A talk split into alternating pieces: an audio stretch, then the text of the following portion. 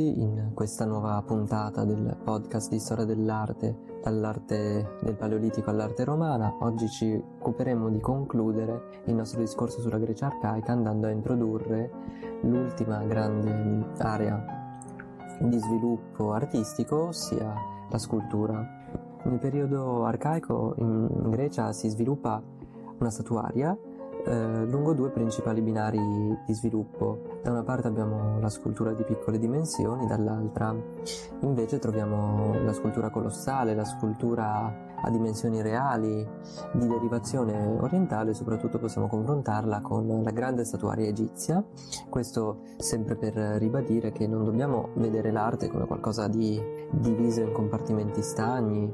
per cui ogni corrente, ogni mondo isolato, impermeabile a qualunque influsso. No, la Grecia era strettamente connessa col resto della regione e anche da un punto di vista artistico le influenze erano importantissime e sono state fondamentali per quello che sarà poi lo stile greco eh, come lo conosciamo. Partiamo dalla statuaria minore, la statuaria di piccole dimensioni, che ha un'origine antichissima, si sviluppa già nel periodo geometrico, quindi un periodo molto in là nel tempo e eh, si sviluppa in tanti formati, usando tanti materiali, anche se principalmente si utilizza il, il bronzo, ciò ha fatto sì che molte eh, sculture non ci sono pervenute perché il bronzo è un materiale molto pregiato, molto eh, ricercato proprio per la sua capacità di essere riutilizzato facilmente e nel mondo romano e soprattutto nel periodo medievale tutto ciò che si, si trova di bronzo viene, viene rifuso per, poterlo, per poter riutilizzare il materiale e quindi gran parte del, di ciò che non è stato copiato in, in, pietra o in altri materiali ci è andato perso, quello che abbiamo spesso è stato trovato tra l'altro sottoterra, quindi scampato alla fusione. Questa statuaria è caratterizzata da una, da una semplificazione, una geometri- geometrizzazione, quindi una forma molto semplificata del corpo umano. I principali soggetti sono guerrieri, ma anche artigiani, presi nel loro lavoro o anche eh, figu- figure religiose, quindi legate a,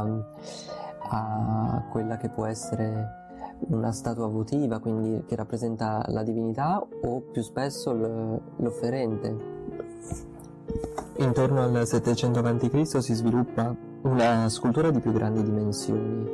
Ciò non, non fa sì che la scultura minore scompaia, assolutamente andrà avanti, ma si sviluppa questa idea di creare una scultura più grande, più vicina alle dimensioni reali, più maestosa. Questa origine viene fatta risalire secondo la tradizione al mitico scultore Dedalo,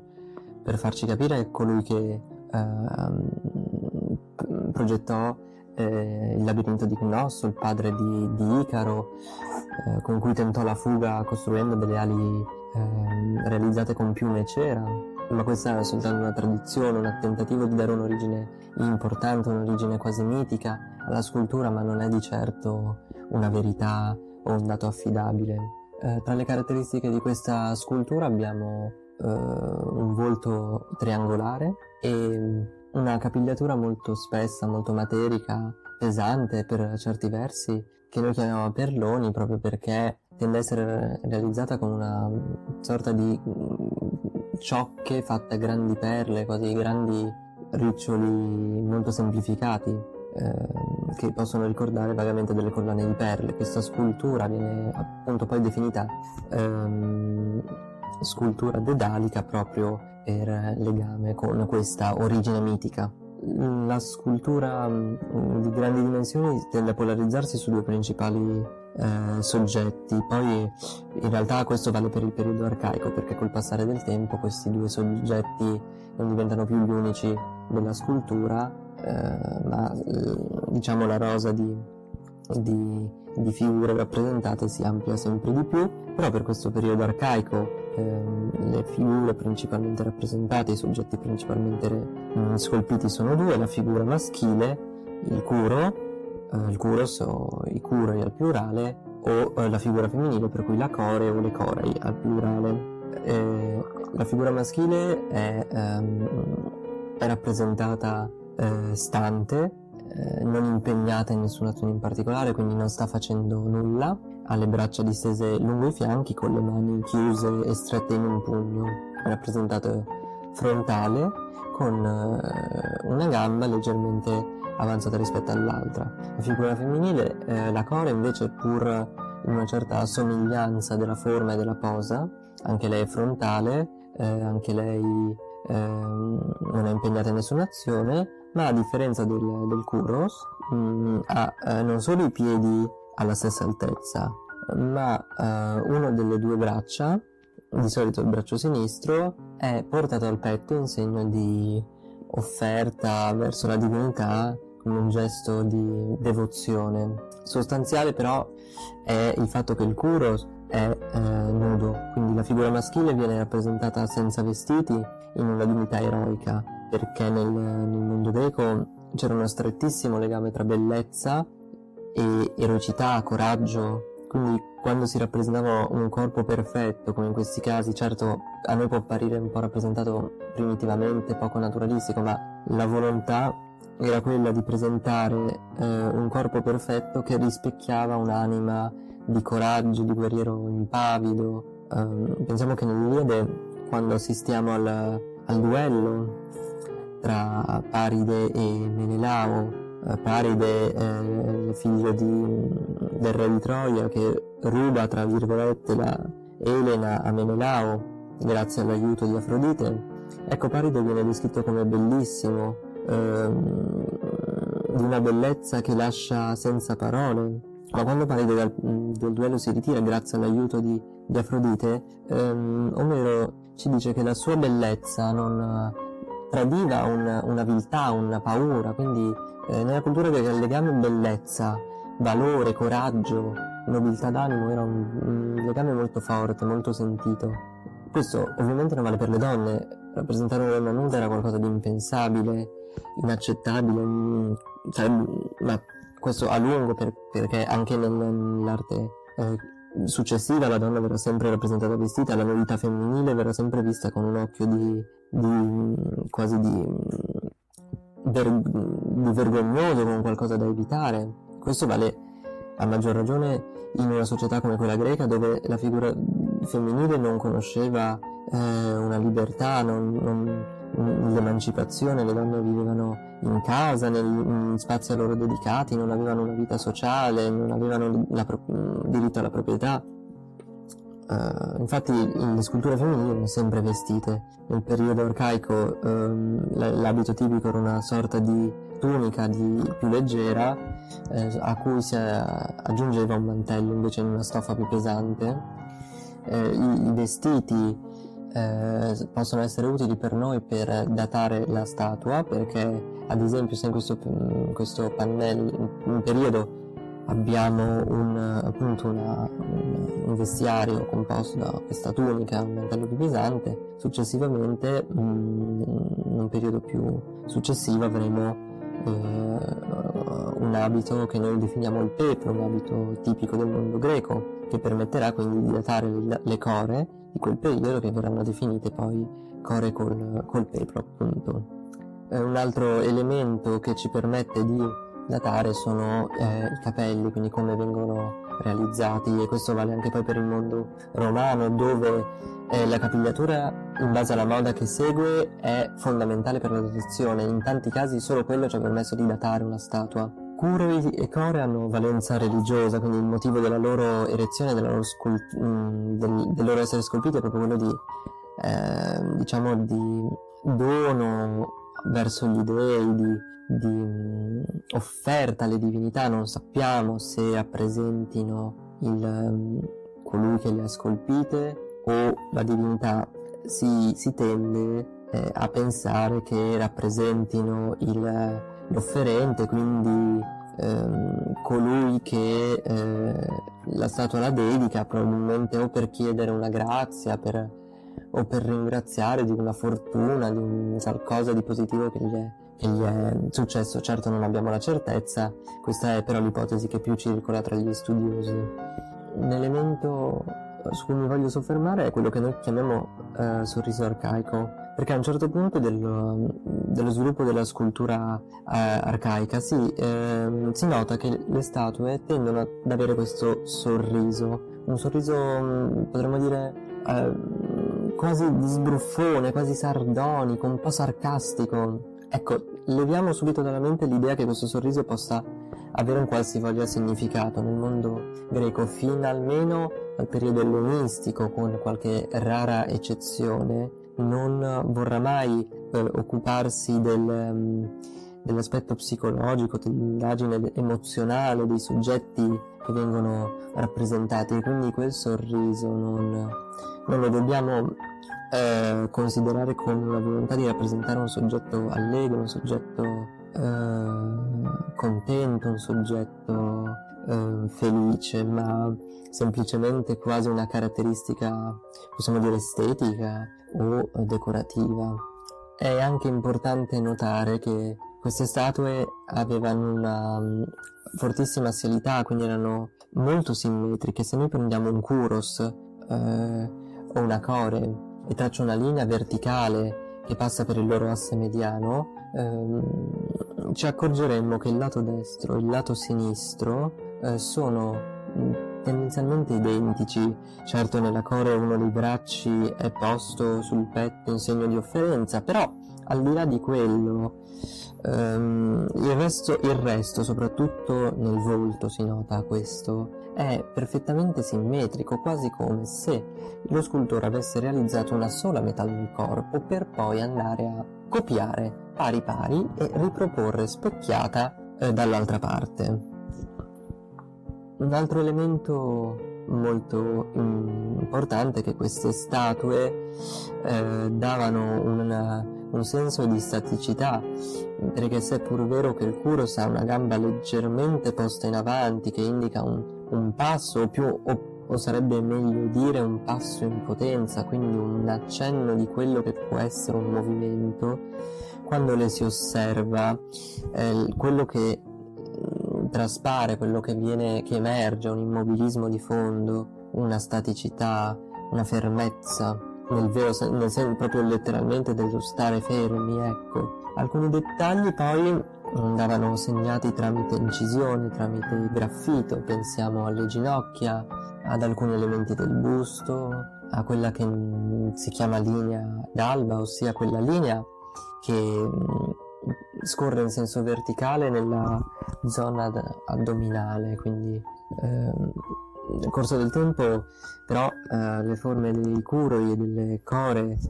eh, tendono a um, diventare più naturalistiche, quindi si cerca di porre più attenzione alla rappresentazione della, della figura umana, della sua, del, della sua, armonia tra le sue parti, del, della sua um, eleganza, della sua raffinatezza. Le figure tendono a slanciarsi, um, soprattutto per quanto riguarda la scuola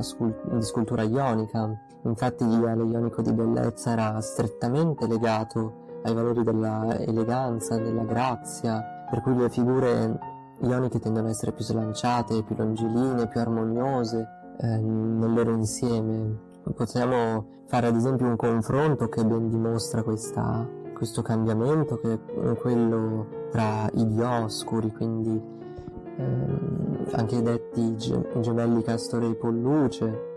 divinità che secondo che nel mondo greco eh, erano comparse eh, per annunciare la vittoria durante una guerra, che sono due curoi a tutti gli effetti, quindi Uh, in questo caso si presuppone che rappresentino due divinità, ma um, non siamo sicuri, probabilmente potrebbe essere stato un nome dato dalla tradizione senza in realtà veri radici eh,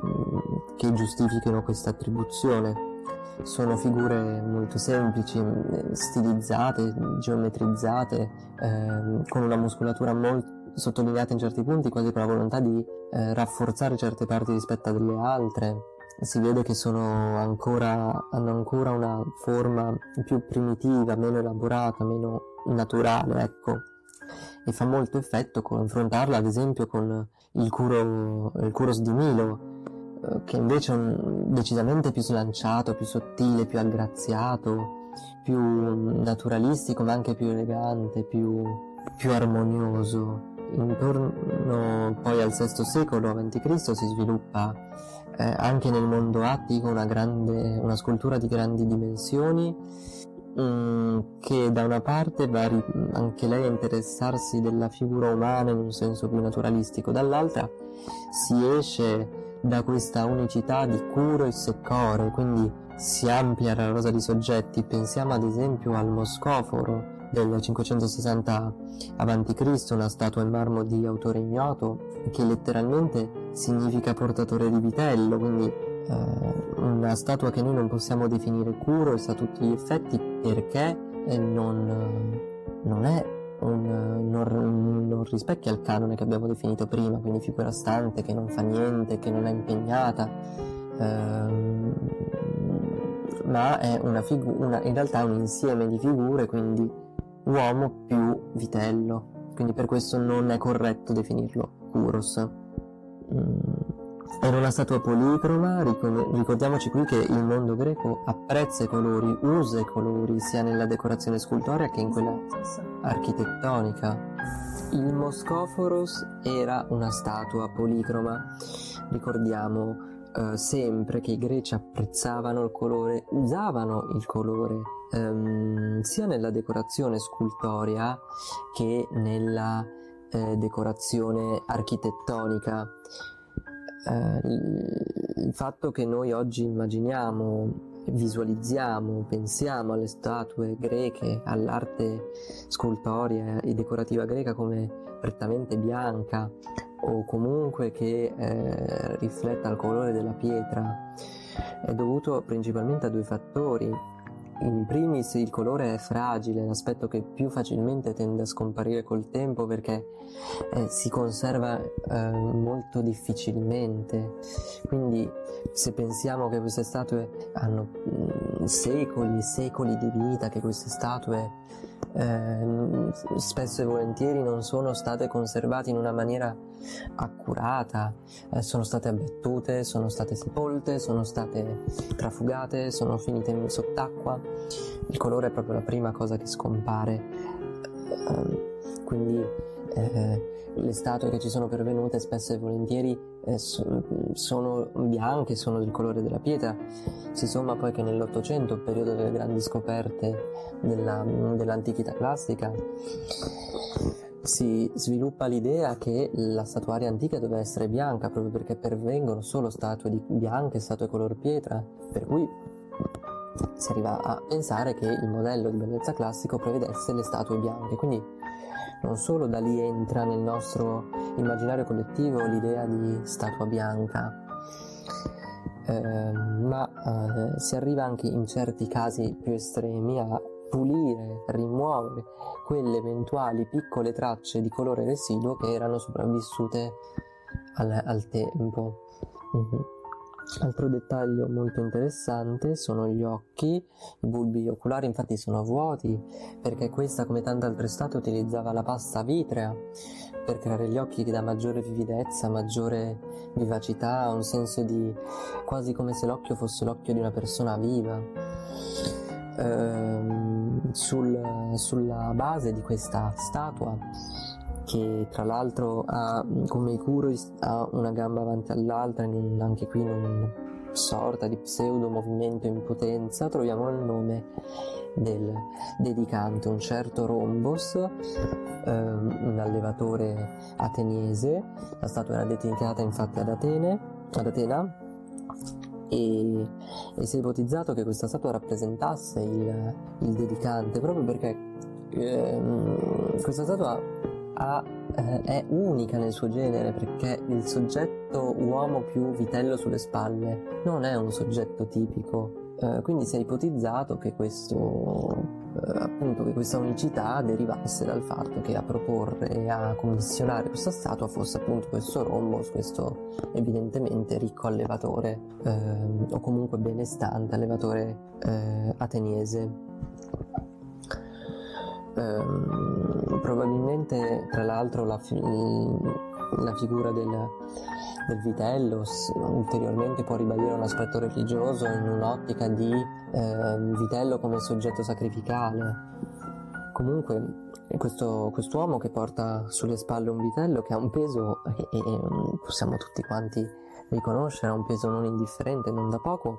eppure non c'è traccia di fatica, non c'è traccia di, di sforzo, quasi come se questo vitello non avesse peso, fosse quasi un incorporeo. Notiamo poi inoltre che alla verticalità del, della figura umana si oppone eh, l'orizzontalità del vitello, così come alla, alla, diciamo alla fierezza, alla sicurezza eh, del volto, soprattutto dell'uomo, si oppone la, l'essere mansueto, la, la passività del, del, vitello. Quindi sia, abbiamo sia una sorta di unione, fusione tra i due eh, soggetti, un'armoniosa costruzione di questi due soggetti, sia mh, mm, alcuni elementi di contrasto, di diversità, di opposizione, ecco, potremmo dirlo così. Interessante notare è anche il gioco geometrico delle braccia, per cui ehm, le braccia dell'uomo che tengono le zampe del vitello vanno a formare con esse una sorta di grande X che incornicia il busto um, e che è molto molto particolare come scelta. Eh, sicuramente non è fatta a caso ecco. Um, a differenza dei kureis e delle figure maschili in generale che sono nude, eh, il Moscoforos è, vestite, è vestito, mh, mm, indossa questa, questa sorta di, di, tuta, di tunica eh, molto aderente che mette bene in rilievo anche dalla parte della, degli addominali le forme del, del, cor- del corpo. Nella seconda metà del VI secolo a.C.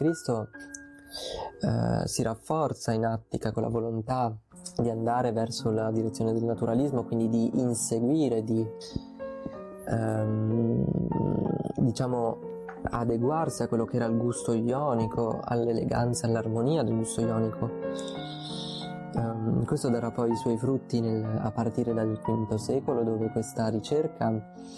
di grazia, di, di, armonia, di naturalezza sarà evidente soprattutto nei volti che assumeranno forme, pose, espressioni meno convin- convenzionali, nei, nella capigliatura che sarà più curata, più realistica, meno semplificata, meno materica, meno pesante. Lo stesso discorso vale poi eh, per la statuaria maschile, eh, così come per quella femminile in cui eh, anche lì ci sono stessi, le stesse volontà di raggiungere una realizzazione naturalistica della figura femminile. Se pensiamo infatti alle core più antiche, molto solide, molto geometrizzate, semplificate, che se si aggiunge poi al, um, alle vesti ehm, che eh, tendevano soprattutto nella parte bassa, quindi nella parte inferiore del corpo, a, essere, a cadere abbastanza larghe, con fitte pieghe, prendevano questa forma eh, quasi cilindrica, per cui il corpo non aveva più delle curve, non aveva più delle forme. Queste pieghe fittissime delle gonne fin- finivano per apparire quasi come delle, delle colonne, cioè sembravano quasi come um, appunto più una colonna che non una statua. Quindi anche dal punto di vista delle core si, si vede proprio questo cambiamento di stile, di gusto, di, di, di, abilità anche tecnica, per cui le core diventano più accrazziate, più, più femminili, più sensuali, anche se vogliamo dirla così, più armoniche, più eleganti. Eh, diciamo che forse sulle core si nota, per certe cose si può notare anche forse più che non sui curoi questa evoluzione, ecco. Eh, le core poi, come abbiamo detto, erano anch'esse statue votive, principalmente tra l'altro dedicate alle due grandi eh, divinità, divinità, femminili del Pantheon greco, per cui da una parte eh, Era, la moglie di, di, Zeus, e dall'altra Atena, la eh, divinità protettrice dell'Attica e di Atene, eh, dea della sapienza e eh, anche dea della, delle arti e eh, divinità anche guerriera, quindi una divinità dalle tante sfaccettature ehm, e che vedremo soprattutto nel periodo classico e soprattutto quando affronteremo la, l'acropoli di Atene, la figura di Atena sarà centrale e tornerà spesso e volentieri.